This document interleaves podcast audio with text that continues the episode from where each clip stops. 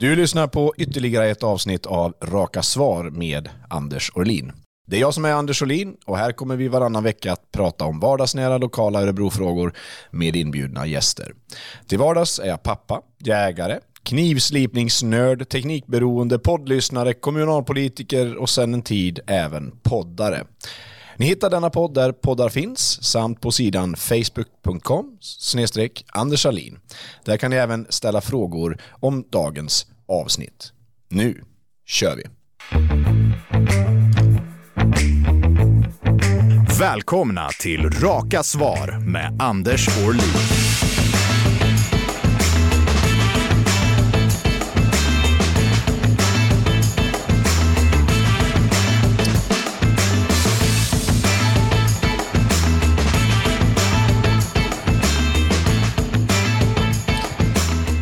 Ja, jag vill börja med att tacka för all den uppmärksamhet som ni lyssnare har gett förra avsnittet. Jag hade ett samtal med eh, Sara Mohammed från Glöm aldrig Pela och Fadime. Det är ju faktiskt uppenbart att eh, hedersrelaterat våld eh, måste på riktigt adresseras och motarbetas. Men med det sagt så är det ändå dags att presentera veckans gäst. Ingen mindre än Niklas Molinder. Woo! Åh, Vilket visst, stående solovationer här. Visst var det härligt Niklas? Ja, men får jag börja med att säga att det, det, du skrämmer mig en aning här i introduktionen. Oj. Raka svar. Ja. Knivslipar du och du låter som Sivert Öholm på eh, hans, eh, kommer ni ihåg hans program? Eh, ja, det, Svar direkt. direkt. Ja, Så jag är absolut. ju livrädd nu att du ska ställa mig mot väggen och... Ja, kommer du ihåg, kommer du ihåg W.A.S.P? Ja. We are Satan's people, när den debatten med, med oss, med han där. där med... Ja, jag tänkte, jag ska inte återupprepa vad Sivert Öholm sa i tv då, men Nej. vilket avsnitt alltså, det är ju tv-historia. Mycket bra, alltså jag, och jag älskar sådana gamla klipp dessutom. Alltså jag bara känner att upplägget för den här podden, den här avsnittet är helt fenomenalt roligt.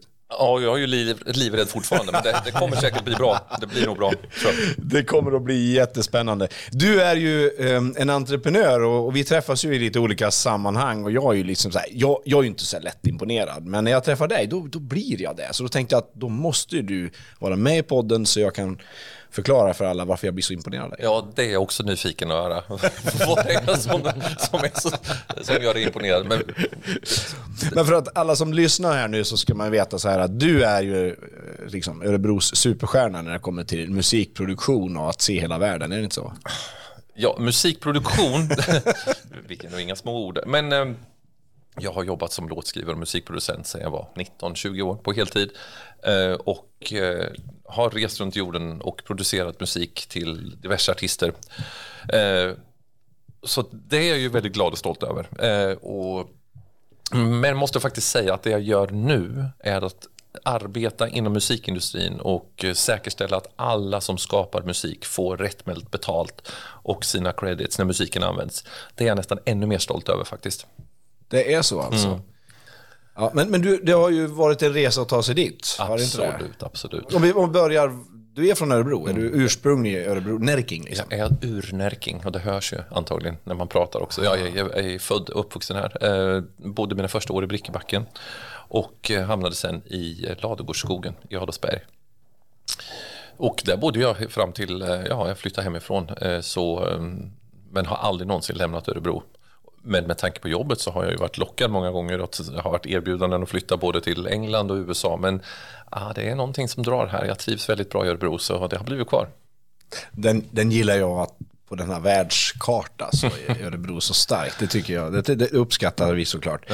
Mm. Men om man ska börja från början då. Var kommer musikintresset från om man går tillbaka långt tillbaka?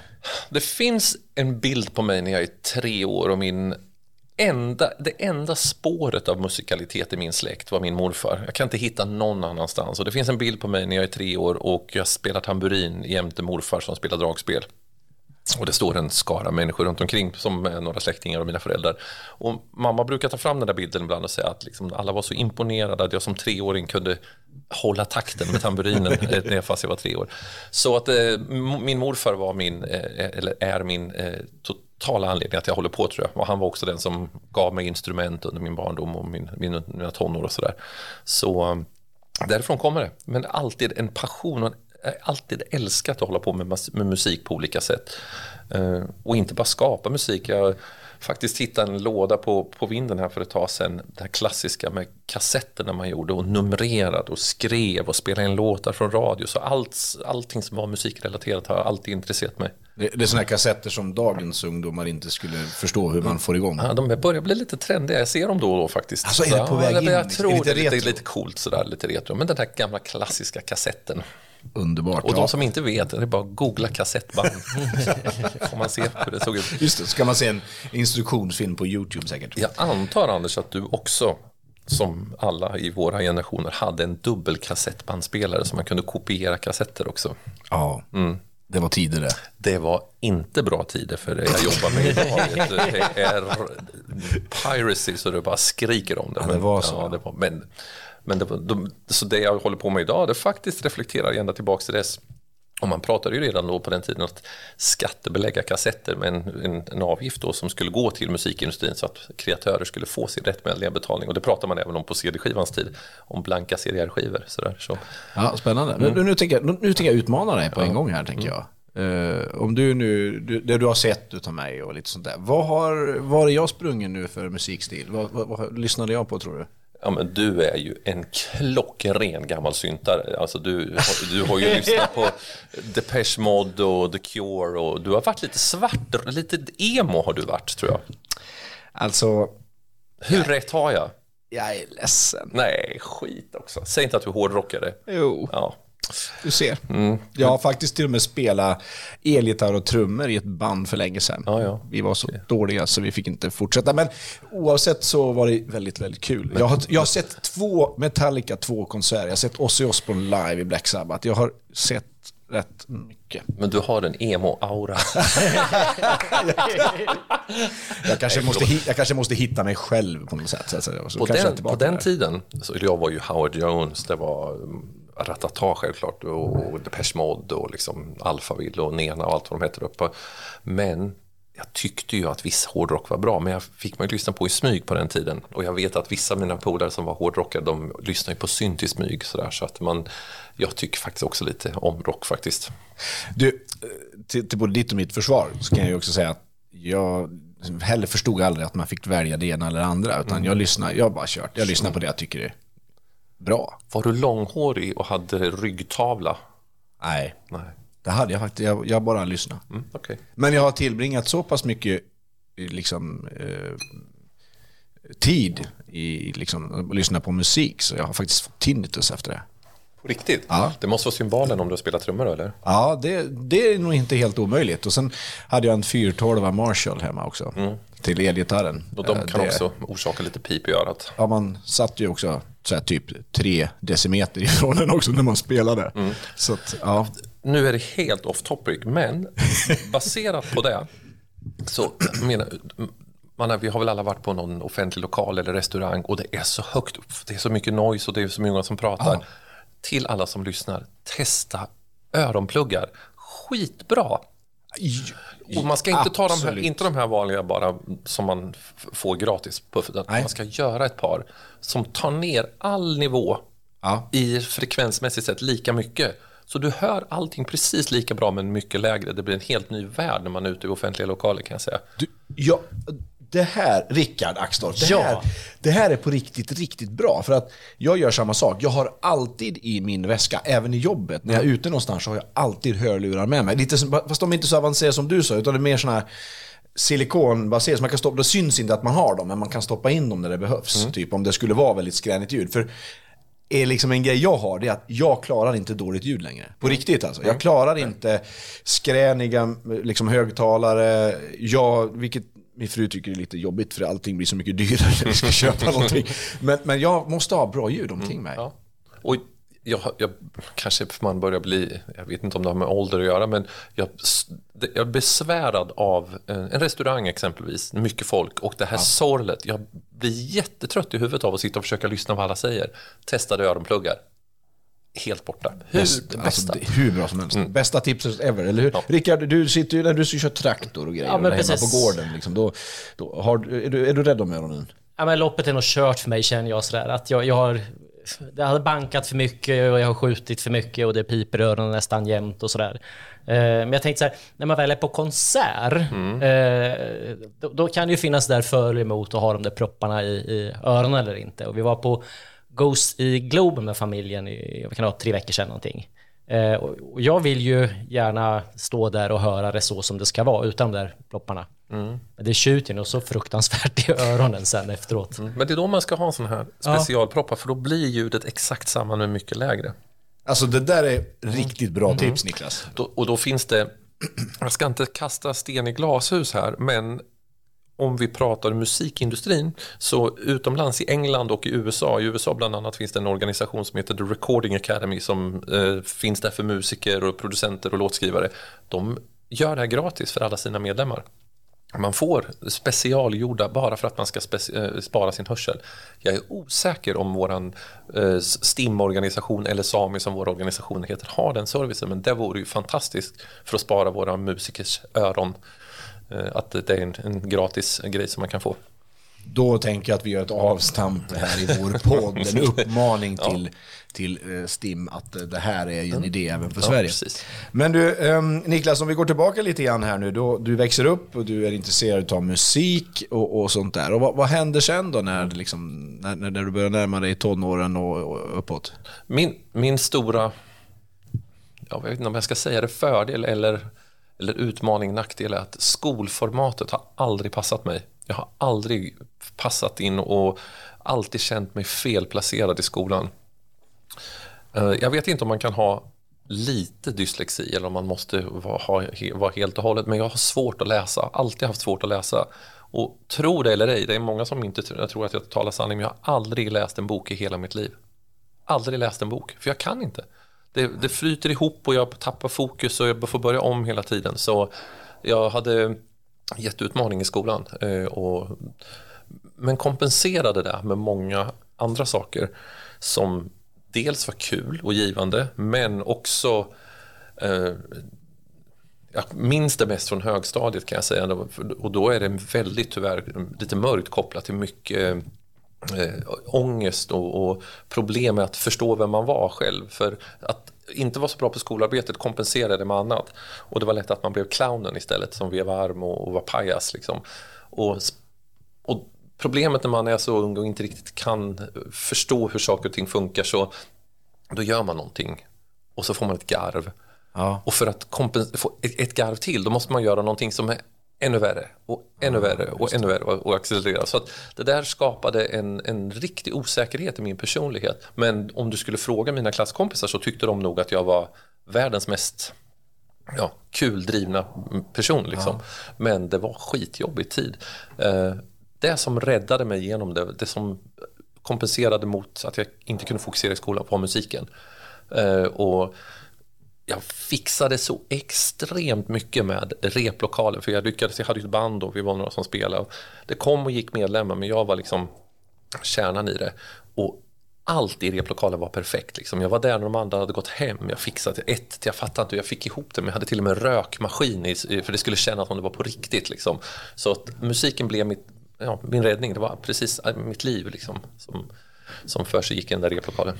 Men, men jag tänker, det, där är ju lite spännande. Ehm, eh, Du säger att, med, med, med att det är svårt för att läsa då. Eh, Om du läser noter till exempel, Jag läser inte noter, förstår inte en not. gör du inte? Nej, ja, ja, nu kan jag kan Ja, ju- ja. jag, ping, ja, men det är så ungefär, det jag liksom får ju plinka ut det liksom. Men det är samma sak där tror jag. Eh, musik för mig är inte att liksom läsa från ett papper eller skriva på ett papper. Det är vad som kommer. Och, Det, det kom, kommer. Så om du lyssnar på en låt till exempel, kan du spela den? sen? ja, absolut. För det, det handlar ju mer om gehör än att kunna det. lös, läsa på, på papper. Så, och jag hade nog gärna eh, börjat... Jag,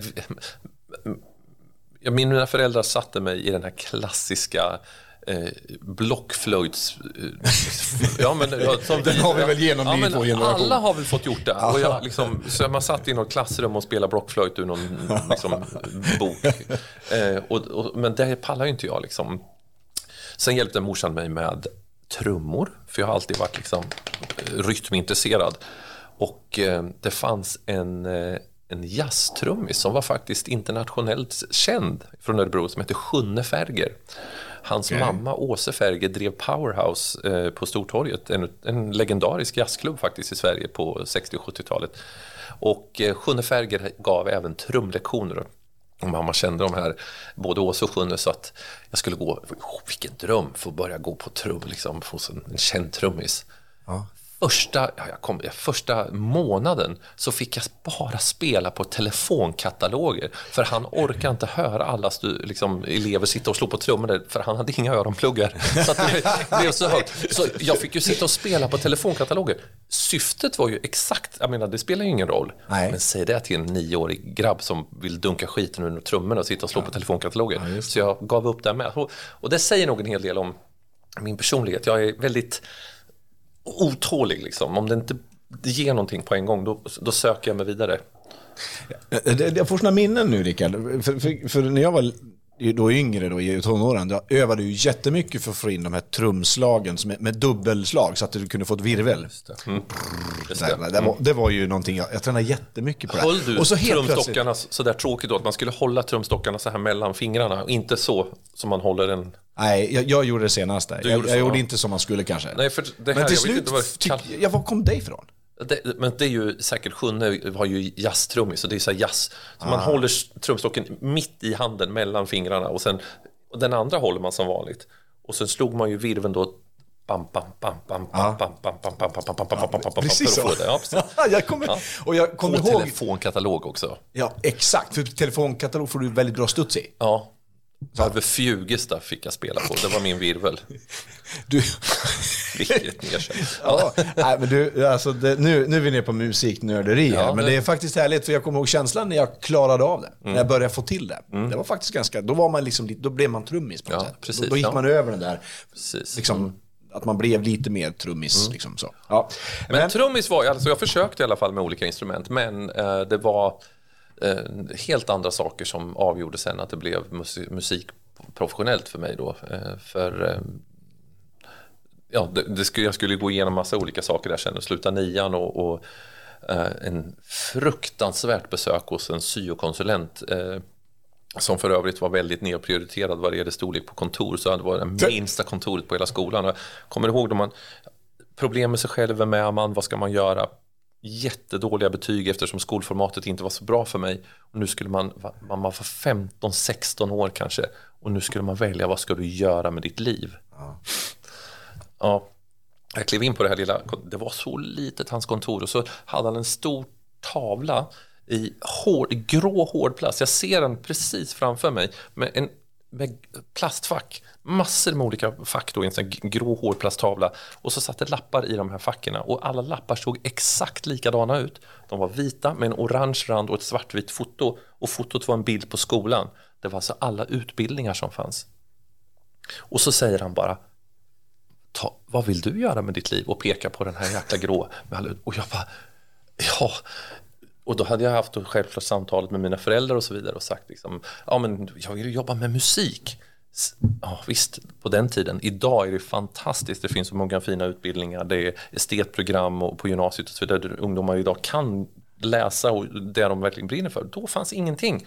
Det fanns några utbildningar i, som var musikrelaterade, men då var man tvungen att vara duktig på noter. Um, ja, spelar man violin eller cello eller någonting så kunde man gå redan på i gymnasienivå. Men för mig, någon som tycker det är kul att hålla på med musik som inte vet riktigt, är det artist eller låtskrivare, jag visste ingenting. Så jag tog en lapp och blev kock. Jag gick restaurangskolan. ja, så du gick restaurangskolan också då? Det var det enda jag kom in på. Okej. Och jag fick stå reserv först, men jag kom faktiskt in till slut i alla fall. Och det var minst teoretiskt. Det var ju en praktisk utbildning, någonting som man fick göra saker. Så Är du duktig kock idag då? ja, jag gör en bearnaisesås som skulle få det att ramla av stolen. Ah, den ser jag fram emot. Mm. och sen, om vi nu skulle då hoppa framåt lite grann och, titta lite eh, hur, hur det ser ut idag. För att från att eh, vi nu ser en, en, eh, en bild från dig den, Mm. på den här tiden så hoppar vi framåt när du sitter med superstjärnor som Björn Ulvaeus och Max Martin Mm. och diskuterar framtidens musikindustri. Vad- jag, jag, det finns en sak, det är ju sessions och vad det är, men det, det finns ju en historia jag har hört eh, kring om hur du fångade eh, Max Martin och eh, Björn Ulvaeus till din... Först kan du säga vad Sessions är och sen, sen måste jag få höra den historien. Efter många års musikskapande så hade jag ju, eftersom jag är nyfiken av mig, så hade jag ju också lärt mig då hur musikindustrin funkar på baksidan. Och eh, som musikskapare, då, låtskrivare och musikproducent så var jag ju extremt frustrerad varje gång det kom de så kallade avräkningarna då från STIM eller från skivbolag eller vad det nu kan vara med de pengarna som jag skulle ha. Och de kallas ju för royalties eftersom det baserar sig på hur mycket, ja, hur framgångsrik låten har varit. Och så får man en, en procent på hur, för det pengarna ska fördelas massa olika. Och varje gång så var det för lite pengar och jag fattade, det var omkomplicerat och jag kunde inte förstå och då funkar jag så att eh, jag vill ta reda på varför och började då gräva och insåg ett, ett extremt djupt svart hål i musikindustrin. Ett stort eh, värdegap som orsakar att hundratals miljoner kronor försvinner varje år till fel mot. Inte att någon gör någonting olagligt eller snor pengar, men på grund av att de som skapar musiken inte gör, identifierar sig och talar om att jag är kopplad till just den låten så kan man inte hitta mig som kreatör utan då fördelas pengarna ut inom industrin till fel fickor kan man säga då. Um, och efter 15 år i studion eh, med lite då med min personlighet sugen på vad måste göra något nytt så kom jag på en idé om hur man skulle lösa det här svarta hålet, det här stora värdegapet i musikindustrin så att kreatörerna får mer rättvist betalt. Eh, och det visade sig att det var många som tyckte att det var time för det, det var läge för det här. Och bland annat Björn Ulvaeus och Max Martin då som eh, hoppade på det här men det var ju inte helt enkelt att få med dem. Men, men hela grejen bygger på att det finns bara en grupp människor som vet sanningen om vem som gjorde vad på en låt och det är de som skapar låten. Så det handlar om att samla in den informationen när vi skapar musiken. Musikkreatörer generellt är jag kan ju säga det här eftersom jag är musikskapare själv då, vi är ju administrativa miffon, alltså vi, vi, vi, vi helt och hållet skiter i, i administration. Bara, man spelar och skitbra och coolt och sen är den ute, låten ute i världen och man säger, men jag får ju inget betalt. Nej, du kopplade ju inte din identitet till den låten, så hur ska vi kunna hitta dig? Liksom? Så att, ett, ett verktyg som heter Session eh, som eh, förenklar den här processen i studion när man skapar musiken. Så det bygger det på. Eh, men det här företaget har ju funnits alltså nästan i 6-7 år. Så vi har ju funnits och det har varit motstånd från industrin. Industrin var inte riktigt redo för den här typen av, av transparens och tydlighet och det är svårt att få kreatörerna att ändra beteende också. Men nu jäklar börjar det hända grejer. Nu förändrar vi ju industrin internationellt och påverkar hur de stora bolagen hanterar den här informationen och också sätter press på kreatörerna att vi måste få datan, annars kan vi inte betala er. Så det är Session, ett digitalt verktyg. Eh, gratis för alla kreatörer i hela världen. Det är bara att ladda ner där man laddar ner appar eller från hemsidan. Så det är eh, bara att köra igång. Så, Rickard, så att om vi skulle få för oss att göra någonting, eh, du brukar ju säga banjo-högern. Ja men precis. Nej, men om du trummar och, och sådär och sen så eh, sjunger jag lite grann sen så blir det här bra. Nej, Ja, just det. Och, och så kompletterar vi med lite blockflöjt. Blockflöjt. Det är ungefär. Från den kommunala musikskolan. Det man kan jämföra med är att jag menar, musikskapande är ju ett jobb, det, det är ju ett yrke. Eh, om man jämför det med vilket annat yrke som helst, det är om man och så som kreatörerna behandlar sin identitet och kopplar då till, att, till produkten som i det här fallet är en låt. Det är som att gå till jobbet varje dag, inte ge sin arbetsgivare sitt kontonummer, inte föra time, eh, tidsrapport att man har varit på jobbet och, och, och sen bara tro att man kan gå till banken utan personnummer och ta ut lönen. Så är beror, liksom baksidan. Musiken skapas ju ändå, men tack vare att, att eller tack vare, på grund av att musikkreatörerna inte talar om att jag gjorde faktiskt det där kopplat till det, så försvinner pengarna. Och det är så få musikskapare som förstår det här och det är synd för det är A och O. Ingen skulle gå till banken utan lägg och personnummer och tro att man får ut pengar. Det förstår man. Men det här är precis samma sak fast i musikskaparsammanhang. Men, men, hur många kan vara med och skriva en låt? Ja, det finns inget tak för det. Eh, Jag tror den, den värsta jag har sett tror jag är 28 låtskrivare tror jag på en låt. Men det finns säkert fler eh, låtar med fler låtskrivare på. Eh, snittantalet på låtskrivare på nya, nya låtar är fem idag. Så ungefär ja, kan man säga runt fem. Har man då olika typer då? En står för trummorna, Ja. en står för gitarren. Ja, det, Nej, det, men- ja, vi kan... Eh, drar, drar du igång mig på det här, då kommer det här bli ett fem timmars avsnitt om musikrättigheter. Nej, men alltså, alla har ju olika roller. Det man kan säga generellt är att det finns inga regler. Det finns, man, man kan skapa musik på hur olika sätt som helst.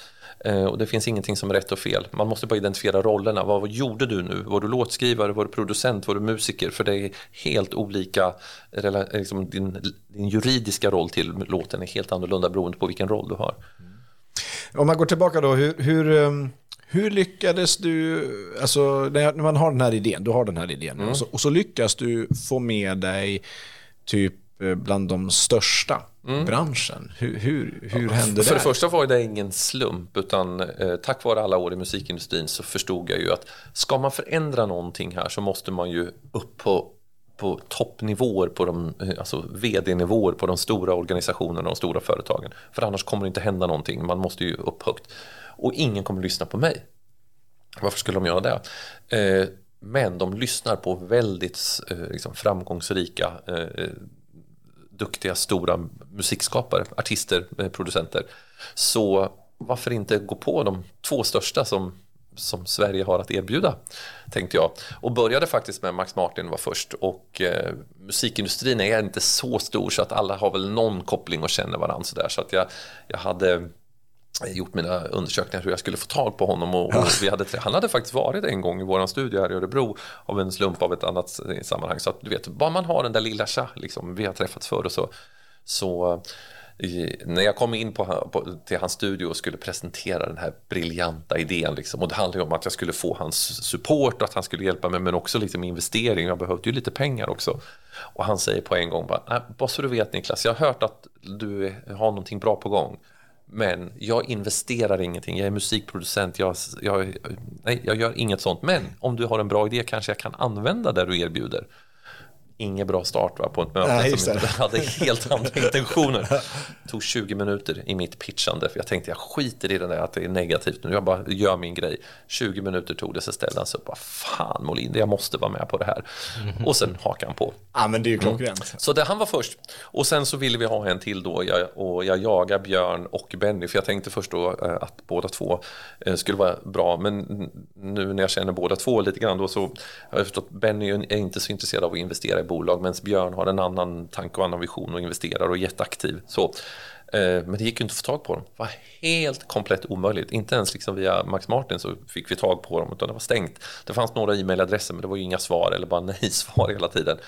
Så vid ett tillfälle blir jag inbjuden av eh, STIM, vår kära upphovsrättsorganisation, till London, till Tate Modern, det här fina museet där.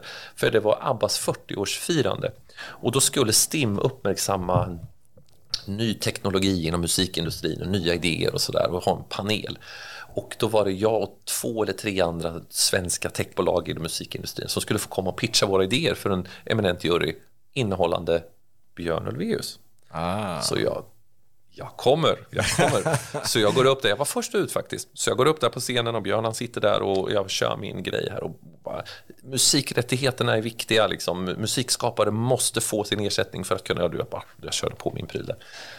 Och sen gjorde de andra sin grej och sen tog moderatorn upp Björn på scenen för att eh, Björn skulle få summera. Och Björn relaterat hela tiden till mig. Och som Niklas sa där så är det viktigt att... Och som Ja, Niklas sa. Och jag bara shit, herregud. Och där är han som jag har jagat och fått tag på så länge. Nu har jag ju ta- men hur, nu får jag inte missa. Kommer det in vid sidan så står det antagligen någon manager eller någonting bara och pekar på klockan och moderatorn säger bara nu måste Björn gå för nu har de andra aktiviteter. Och jag tänker bara nu är det kört. Försvinner han ut nu då får jag inte tag på honom. Men moderatorn säger, moderatorn sa kan vi få upp alla bolag på scenen så ska vi i alla fall ta en bild på allihopa. Och jag fullkomligt flög upp min stol kan jag säga och bara sprang fram. Fotot tas och han vänder sig om och jag tar då min hand, lägger på hans axel bakifrån liksom, och bara ska, innan han går och han vänder sig om och säger tack Niklas för en bra presentation. Kan vi käka lunch i Stockholm nästa vecka? Och jag sa nej men jag har ju tvättstugan då, kan vi ta det? Nej det sa jag inte. Men, nej. Så vi tog lunch i Stockholm. Ni gjorde det? Och, och du vet hur man blir då. Jag tänker så här praktiskt. Okej, han vill äta lunch med mig. Var äter man lunch Ja, med Björn Ulvaeus, han jag. äger ett antal restauranger så att vi käkade på en av hans restauranger. Men stå där, en manager som drar dig om, hur får jag tag på det då? Hur? Ja. Ja, och då säger han sin e-mailadress som var så jäkla löjligt enkel så du kan inte ana. så jag mindes den bara att han sa den så att liksom, det var ju jäkligt kul. Så sen dess, så, en, den lunchen, sen har han varit min eh, inspiration och mentor nu i sju åtta år. Vi pratar typ, inte varje dag nästan, men flera, flera gånger i veckan. Och det, han är otroligt inspirerande att ha sig runt sig liksom, och, och, pressande ibland, hård, tuff. Eh, samtidigt som han är otroligt stöttande. Så nej, det har verkligen, oavsett hur det går med bolaget och vad som kommer hända så har det varit en extremt kul livserfarenhet att ha Björn runt omkring sig. Någonting som jag är otroligt tacksam för.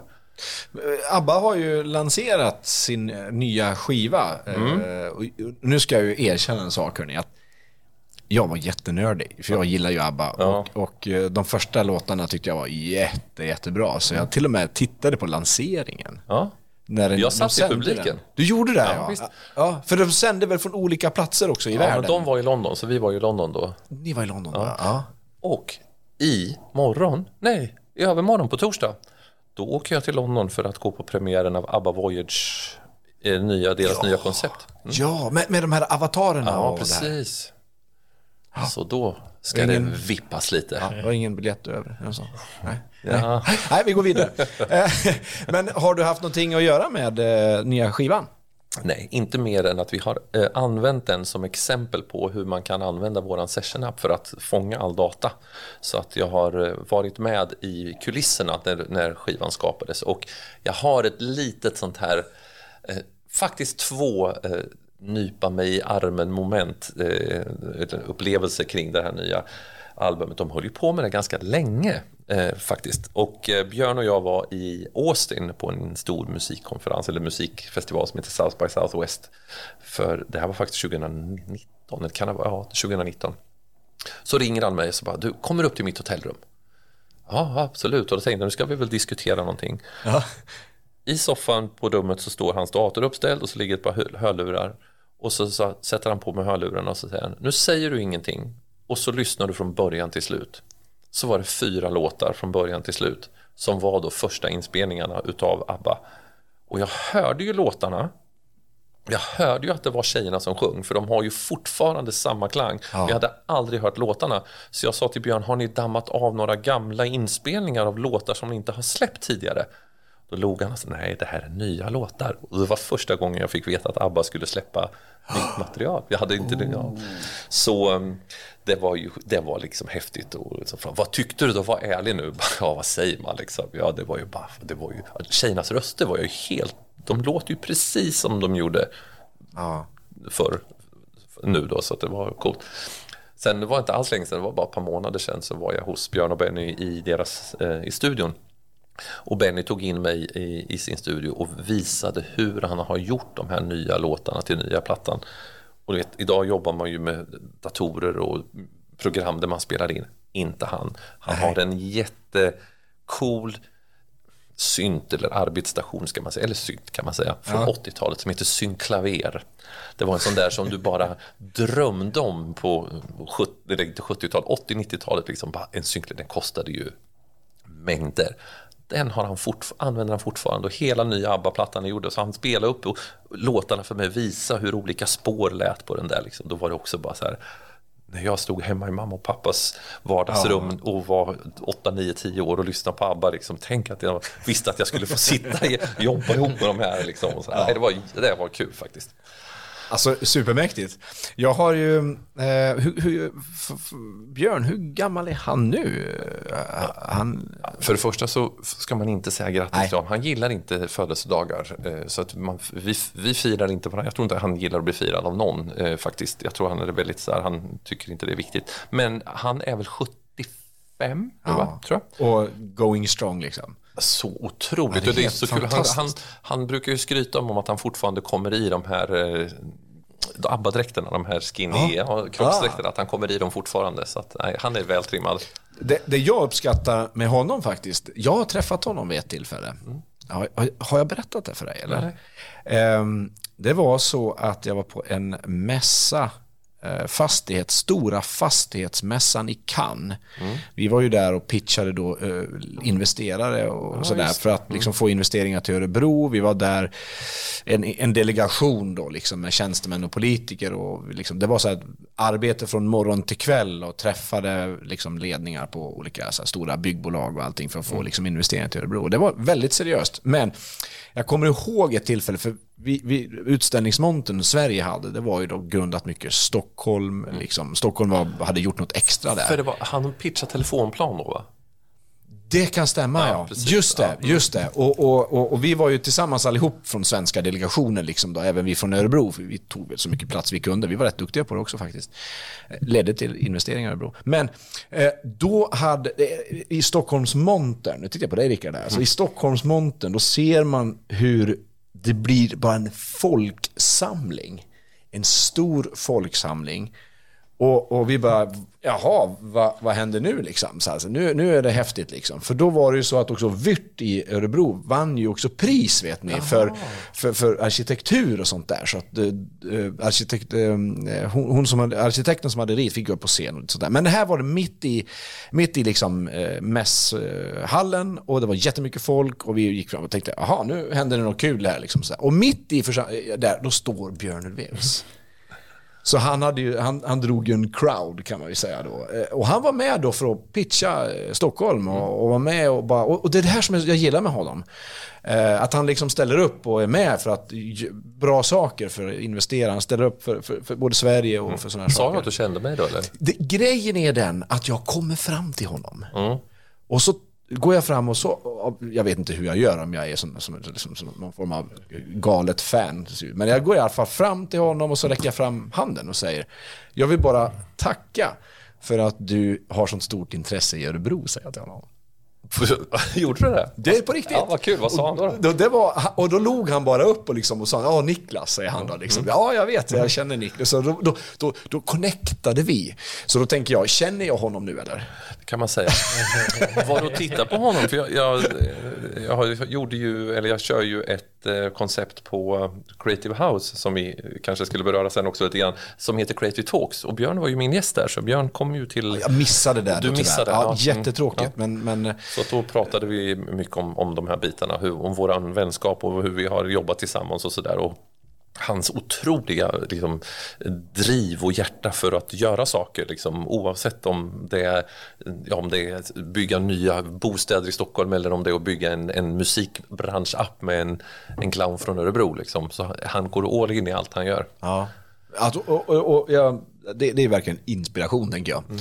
Ehm, och, och, och, och det är fantastiskt detta. Men sen, sen är det så här, om man går tillbaka, du, du träffar ju många superstjärnor i de här sammanhangen. Men någonting som jag tror att lyssnarna också vill höra, du har ju skrivit och varit med och producerat låtar till Lady Gaga också va? Eller säger man precis. Lady Gaga? Lady säger? Gaga, ja, precis. Jag och min kollega Jocke, vi, gjorde ju, vi, vi hade egentligen tre roller. Vi var låtskrivare, vi var producenter och remixare kan man säga. Då. Det, remixare är ju en typ av producent, man skapar en, en ny version av en existerande låt och så vidare. Så vi producerade faktiskt en låt till Lady Gaga som heter Marry the Night. Och eh, det kom utav att vi hade gjort en del andra stora grejer. Mary J. Blige, Kylie Minogue, eh, Jeremy Quay och liksom, vi, var, vi var med i gamet liksom, eh, på den eh, då liksom. Så, och då kom Lady Gaga och det är väl den grejen som är, är eh, den största artisten så vi har jobbat med. Men jag skulle säga inte nödvändigtvis den låten som jag, jag anser är när någon frågar mig vilken låt betyder mest för dig och det är ju en låt som heter eh, Pyramid med en, en artist från Filippinerna som heter Cherise. Som, ja. helt fantastiskt. Hon, Cherise vann en eh, en tävling hos Oprah Winfrey i Stockholm, eller i Stockholm, i, i, i, eh, i staterna. Eh, och eh, den hette Talented Kids Around the World. När hon då bjöd in eh, unga personer då från hela världen och komma och sjunga. Och den här tjejen då från Filippinerna vinner hela skiten. Hennes största idol var Celine eh, Dion. Och eh, Celine Dion kom in och bakom på finalen och de sjöng ihop och det var sen amerikansk tv när alla gråter och så. Men de hade ingen producent.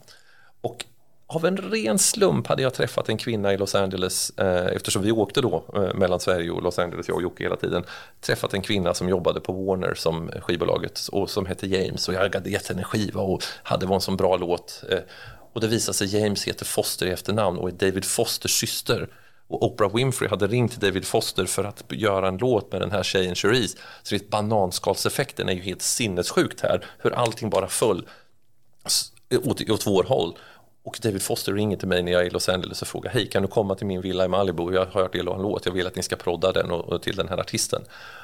Och den resan som det innebar för oss att vara med på den här produktionen när vi åkte med David Foster till Las Vegas, vi var i New York, vi var i Los Angeles och när den här låten ska släppas hade jag precis kommit tillbaka till Los Angeles, sitter i hyrbilen på väg mot Hollywood från flygplatsen, normalt fall trött efter 12 timmars flyg, men solsken, Los Angeles motorväg och mitt på 405 när det är sju filer åt vardera håll på Kiss FM så säger Ryan Seacrest som är då den här stora radiohosten Now it's time for the premiere of the Swedish amazing producers Niklas and Jocke and the new song with Cherise Pyramid.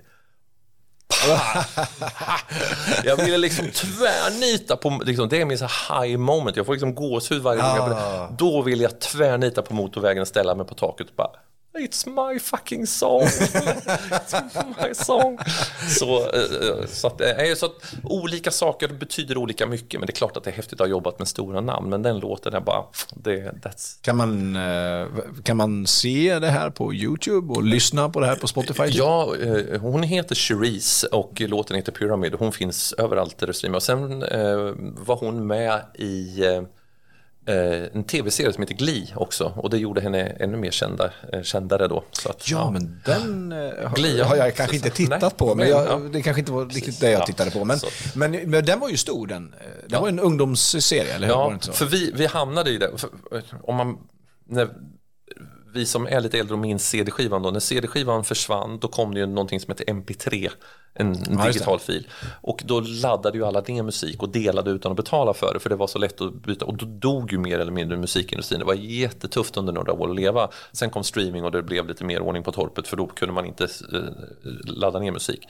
Men då, när alla nästan la av och hålla på med musik så började jag titta runt. Vad är det som som gäller. Någonting måste man kunna göra. Och jag klev in på Toys R Us för första gången av någon anledning och insåg att alla leksaker på hyllorna här låter ju.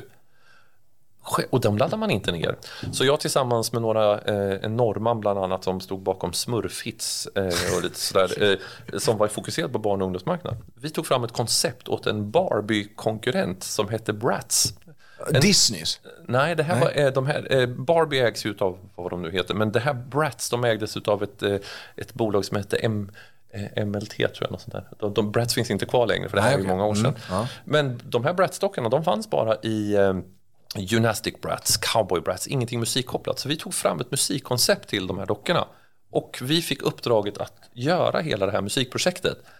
Och det var ju en CD-skiva som, och den gick att göra MP3 och kunde laddas ner. Men i varje sån här dockbox som man köpte på leksaksaffären så var det en sån här liten CD-skiva. Kommer du ihåg det? Några ja, låtar men, ja. som var halva storleken. Ja, typ, ja. Med två låtar av våra låtar. Och de sålde 25 miljoner världen över de här jäkla dockboxarna och vi hade ju royalties Oj. på varje såld box.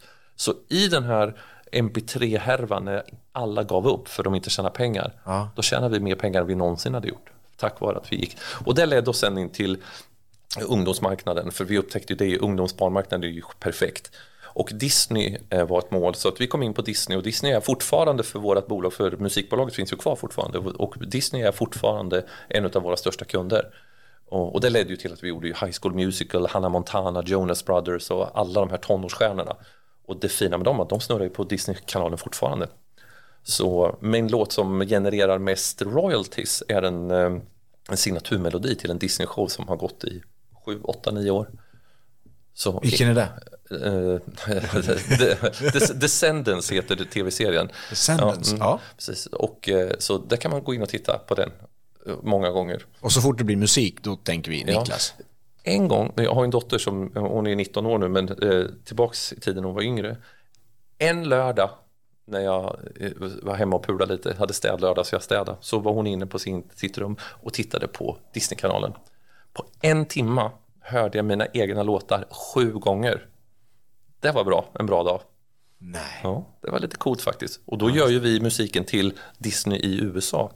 Och sen när de sjunger våra låtar på svenska då är det någon stackare som har suttit och fått gjort om våra låtar från engelska till svenska. För det gjorde ju inte vi, vi gjorde ju originalinspelningarna. Och det var ju det som blev så mäktigt då för då var ju våra låtar i hela världen som gick hela tiden. Liksom. Så att det, är, det där är en, ett bra exempel på styrkan utav upphovsrätt. Att man liksom skapar någonting som man, när det används om och om, om, om, om igen så får man betalt för det varje gång. Det är ju jättebra. Jag, jag tänker ju, det är ju en svensk, apropå Disney, Disney har ju eh, också som över världen, precis som Netflix och allt vad de heter. Nu, är det, nu håller inte vi på med reklam i den här Nej. podden, men, men Disney har ju en app där och, och, och, som man går in på och så kan man se på allt i deras utbud. Och Star Wars har ju de köpt. Mm, och, visst är det, det är ju en kille där som står, eh, för jag gillar Star Wars, jag tycker det är jättebra så. Eh, och då är det en svensk kille också som också gör så här, att stå för mu- musiken i de här nya eh, Disney Star Wars-produktionerna, eller hur? Nu Jag kommer inte ihåg Nej, namnet nu på honom, veta vad han heter. Men det är väl Ja. han som har fått eh, Oscars-nomineringar och sådär också va? Ja, exakt. Och, och han dessutom är jätte... Jag kan lyssna på hans musik i bilen, så pass bra är den. Så annorlunda. Jag har till och med sett klipp hur han kom fram till musiken. Det var jätteintressant att se hur han gjorde. Och då tänker jag, så gjorde du också alltså. Nu ska jag ge en rekommendation med Star Wars och musik. Skithäftigt om ni har möjlighet. Jag gjorde det i Stockholm. De visade Star Wars men med liveorkester. Så musiken var borttagen ifrån filmen. Så att dialog och allting var liksom på filmen men musiken framfördes av en liveorkester. Det var skithäftigt. Coolt. Ja. Jag har hört talas om det här. Ja, det var as. Så har ni möjlighet att gå till, det var jättehäftigt alltså. Ja. Ludvig Göransson. Det är så han heter. Så heter han. Så heter han, ja. Precis. Ja, han borde vi bjuda till Örebro, tänker jag. Ja, det borde vi göra. Absolut. Ring honom. Ja, vi, vi, har, eh, vi kan sätta honom i kö i Öbo. Ja. Eh, eh, Då får han vänta länge. ja, men det är, det är ju fantastiskt eh, spännande. Eh, men du, du som har träffat då de här superstjärnorna och sådär, för att nu, nu ska vi inte förvandlas till Hänt i veckan här, men Du gjorde precis det. jag gjorde precis det. Ja, men alla som lyssnar nu måste, jag tror att alla sitter och lyssnar och tycker det här är jättespännande. Jag tycker det. Jag tror till och med du Rickard tycker det, eller?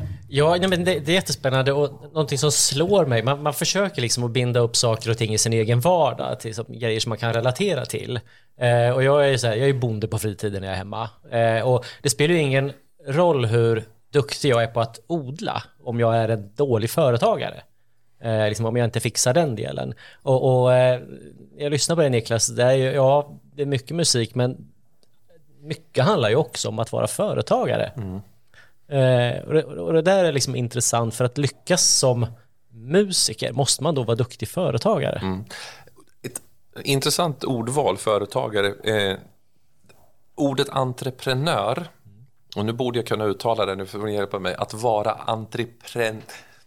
Vad är man? Entreprenöriell. ja, visst, vi kan, ja. Och anledningen att vi inte ens kan säga det där ordet betyder... Jag tror att ordet att vara entreprenör är någonting som har senaste tiden varit så starkt för våra eh, yngre personer, tonåringar framför allt. Och det skapar sån press så jag gillar inte det begreppet. Eh, och jag gillar faktiskt inte riktigt heller att koppla det till just företagande. Det ord som jag tycker passar bäst är att vara drivkraftig. Att man har ett driv, man vill någonting. För ordet företagande kan också vara lite skrämmande för vissa. Man vill, inte, man, man vill kanske ha en anställning och så vidare. Och jag menar att man kan vara entreprenör eller driven även om man jobbar i ett, i ett annat sammanhang, inte åt sig själv. Så jag, jag har alltid varit driven. Jag har aldrig suttit still, liksom. alltid haft ögonen öppna och så. Då. Sen driver jag mitt eget bolag självklart, men ehm, jag tror att jag skulle få ut samma... Om någon skulle anställa mig så vore det någon som hade väldigt öppna, liksom, lät mig göra lite som jag vill och inte boxa mig. För det är ju det mitt problem är, jag kan inte bli boxad. Då blir jag lite, då, då blir inte jag bra Nej. alls. Men du, till lyssnarna kan vi ju säga också att du har ju, du är ju med i, i Örebro, i sammanhang i Örebro där du liksom, du, du hjälper unga musiker, du hjälper till att eh, göra Örebro som stad och kommun mer attraktivt i olika format och, och, och, och min eh, väldigt positiva erfarenhet av dig det är ju att du vågar också utmana och säga vad du tycker. Du är liksom inte mainstream och jag säger på det sättet. Du bara kör. Men du gör det väldigt positivt, men du bara kör och du är på. Det, det gillar jag. Är, är, det, är, det, är det rätt beskrivning här? Ja, men det, det kan jag verkligen hålla med om. Eh, jag är inte rädd för att säga vad jag tycker. Eh, och, men jag tycker man ska göra det med respekt självklart. Och, och eh, inte bara förutsätta att även om jag tycker annorlunda så är det det rätta. Jag måste ändå ha möjlighet att säga vad jag tycker men jag är också väldigt duktig på att backa och säga ja just det, jag tänkte inte på det utan det var, och då är ditt, ditt alternativ bättre. Liksom så. Men nej, jag vill vara tydlig med vad jag tycker och hade någon sagt till mig, en tonåring, tonåringen Niklas, liksom, att du kommer engagera dig i, i Örebro kommun och, och liksom, eh, försöka få stan mer attraktiv för besökare och hjälpa lokalen, då hade jag ju liksom skrattat. Men det är någon sån här Örebro-patriotism som har vuxit i mig liksom, under de senaste åren. Liksom. Man gör ju det för man tycker det är kul. Det, det känns som ett Örebro är ett fantastiskt bra ställe. Jag, jag trivs så jäkla bra här och vill gärna hjälpa till med det jag kan. Det uppskattas, för du har också ett annat eh, projekt, kanske är fel uttryck för det, men du har, du har en business som heter Creative House. Precis. Ett kreativt hus. Ja. Och jag har ju faktiskt eh, här, eh, suttit en del och jobbat faktiskt där och hälsat på och sånt där. Det är alltid väldigt trevligt, Rickard, att vara där. Det är alltid positivt och det är liksom, man känner i luften att eh, här är det coolt, liksom. här händer det saker. Ehm, eh, hur kom du på den idén? I New York kom jag på det. Mm. Uh, nu är ju inte det min idé. uh, egentligen originalidén till, eh, till Creative House uh, skapade ju Jörgen Wagreus som är våran, uh, våran medgrundare. Så det är jag, Fredrik Öjebrant och Jörgen Wagreus som, som, som skapar det här. Sen har vi växt så, så att nu jobbar även min fru Lotta och Fredriks fru Ingrid jobbar så vi driver det tillsammans allihopa och det är jättehäftigt. Men jag, när jag startade mitt bolag Session då, och då reste jag runt väldigt mycket för att besöka musikindustri och titta på och besöka andra techbolag. För jag kunde ju ingenting. Jag hade ju suttit i en musikstudio i 15 år. Liksom. Och när jag kom till större städer, London, New York, Los Angeles, så upptäckte jag någonting som hette startup communities. Du är som nystartat bolag, du har inte råd att hyra några flashiga lokaler utan, eh, och du måste ha kontakter, du måste liksom, ja, och vad gör man det bäst? Jo, genom att vara på samma ställe som massa andra personer i samma läge som du. Så när jag fick den här riktiga, aha, det här ska vi ha i Örebro, då var jag på ett sånt business community i New York och det var nere i Meatpacking District på en udda gata som man kom in på den och man bara, är det här verkligen rätt adress? För det här ser inte ut att vara någonting. In i en skrumplig portuppgång och hissen, jag vet inte för om ni har upp, men i New York kan ibland man känna det här håller inte hissen, det här kommer falla ihop. Elfte våningen öppnas dörrarna och det bara är ett hav av kreativitet. Det är så mycket folk där inne och då upptäckte jag någonting som jag tycker är det finaste inom startup-communityn. Pay it forward-andan, eh, pay it forward-mentaliteten, som jag inte har sett lika mycket i musikindustrin. Men som startupbolag, bara, men du, du behöver ju hjälp med den, jag känner ju den. Och jag begär inte att du ska ge någonting till mig, men eftersom jag hjälpte dig så kanske du vill hjälpa mig istället. Liksom. Så, ah, och då känner jag, varför har vi inte det här i Örebro? Det, det här har ingenting med storlek på stad att göra. Det här har bara med eh, människorna som står bakom och verkligen se till att det blir bra. Och kom hem med den här idén. Fredrik eh, Öjebrant satt i, i samma fastighet då, som vi sitter på Älvtomtagatan i den här fina tegelbyggnaden. Han satt där, hade lite lokaler över. Jag satt där också, hade lite lokaler över eftersom jag hade startat sessionbolaget och vi hade spridit ut oss lite på olika ställen så hade mycket tomt. Och Jörgen satt på andra sidan väggen på andra portuppgången i samma fastighet och vi började knacka på väggarna liksom. Fast, ska vi inte köra, göra en sån där New York-pryl här? Och sagt och gjort och tillsammans med stans bästa hyresvärd Karlsson Åkvist så, så smällde vi till och under nu fem, sex år så har vi byggt upp Creative House till vad jag tror är Örebros största community för den här typen av verksamhet. Eh, med över hundra bolag och nu har vi hela huset. Vi började ena hörnet på våning två, nu har vi hela huset. Så det har också blivit en skithäftig grej. Vad roligt det där. Alltså det är jättekul. Så kan säga till lyssnarna liksom att har ni någon verksamhet och det är så ni inspireras så Ja. kan man höra av sig till. Kom och titta i alla fall kom så och får ni titta. se hur det ser ut. Ja, men det är fantastiskt. Nu är det lite spännande för nu är vi på väg att avrunda det snart. Men Men innan det så kommer vi vrida upp temperaturen för Det är dags för förhöret. Det är dags för förhöret. Jag, jag visste ju att Sivert Öholm skulle komma in någon gång. nu blir det jobbigt här. Och du bjöd på dig själv när du kom in i, i studion. Eh, har du kört för fort någon gång, Niklas? Ja, för fyra dagar sedan körde jag lite för fort. faktiskt. Du vet, jag har haft körkort i 34 år. Jag kanske har åkt på fortkörningsböter två gånger under den tiden. Nu var klockan 05.34 och jag var på väg till Arlanda. Det var inte en bil, det var tvåfiligt precis utanför Köping och det är 110 men det gick lite fortare än så. Och då råkade det stå en polisbil mitt på refugen. Bara sådär? Bara liksom. sådär den Ja. tiden med en liten laserpistol. Så nu är jag eh, körkortslös ett tag. Så du åker mopedbil nu? Ja, och promenerar. Använder mina barn som chaufförer. Ja, men det är ju väldigt bra. Mm. Ehm, om man vänder lite grann på det här, du, din, din ehm, eh, jag tänker på din bakgrund och allt. Och sitta, vilken, Eh, vilken stjärna har du blivit mest starstruck av? Som du har träffat? Ja, den, en jättecool upplevelse var när jag var tillsammans med Björn Ulvaeus hemma hos Elton John i hans vardagsrum. Och vi sitter, han och jag, eh, Elton Johns man David, eh, och vi sitter där i två timmar och pratar om först om livet och musik och sen går över och pratar om det, vad vi gör för att försöka hjälpa alla kreatörer i, i världen. Och, och Elton John säger bara det här, det här vill jag vara med och stödja. Och, och bara liksom hemma hos honom och jämte då så står flygen där han har skrivit alla sina låtar. Och, så ja, det var riktigt häftigt. Och innan vi ska åka så säger Björn, bara, jag måste bara låna toaletten. Ja, det är bra, för vi, det tog alltså, från man åkte in i Elton Johns grindar så tog det, jag tror det tog 12 minuter med bil till huset. Så stor, stor tomt hade Men Så vi skulle åka, så tänkte jag, vi måste också gå på toa, så Björn går först. Och på den här toan så är det ju, han har färska blommor överallt. Men jag fattar inte hur det gick till. För Björn gick ut, sen såg jag att det fladdrade till. Så det var någon, så när jag kommer in, då var det nya vikta linnehanddukar. Så de byter handdukar efter varje besökare. Och jag fattar inte hur de, för det första visste att vi skulle låna toan. Och hur hann de in mellan mig och Björn. Men det när jag gick in så var det helt nyvikta. Då var det nytt. Så tänkte jag vill jag ha hemma också. Det vill du ja. Ja. Mm. ja. Mm. Så Elton John, det var faktiskt häftigt. Och just att man, det var väl miljön också hemma hos honom, det var lite häftigt. Oj, ja, nu blev jag starstruck också. Ehm, Um, har, du, har du, jag tänker med tanke på att du är ju urnärking då, och då tänker jag så här liksom att du är ju motsatsen till vad många har bilden utav en närking. Men har du suttit i något sammanhang där du har sagt så här, det går aldrig? Nej, ja, ja, men det har jag väl kanske gjort. Um, jag har ju en strategi som jag kallar för att nej-surfa. Jag undviker ordet nej så mycket jag kan i hela mitt liv.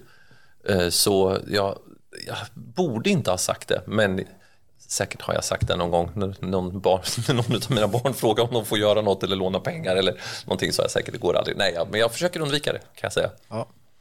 Ett annat uttryck jag tänker är att du befinner dig på någon trevlig tillställning, inte hos Elton John, då, men någon annanstans. Och så säger du, "Ja, det här var träligt. Nej, det gör jag inte heller. det är ett begrepp. Jag, ska man skämmas över vår dialekt? Jag tycker jag blir ofta hån...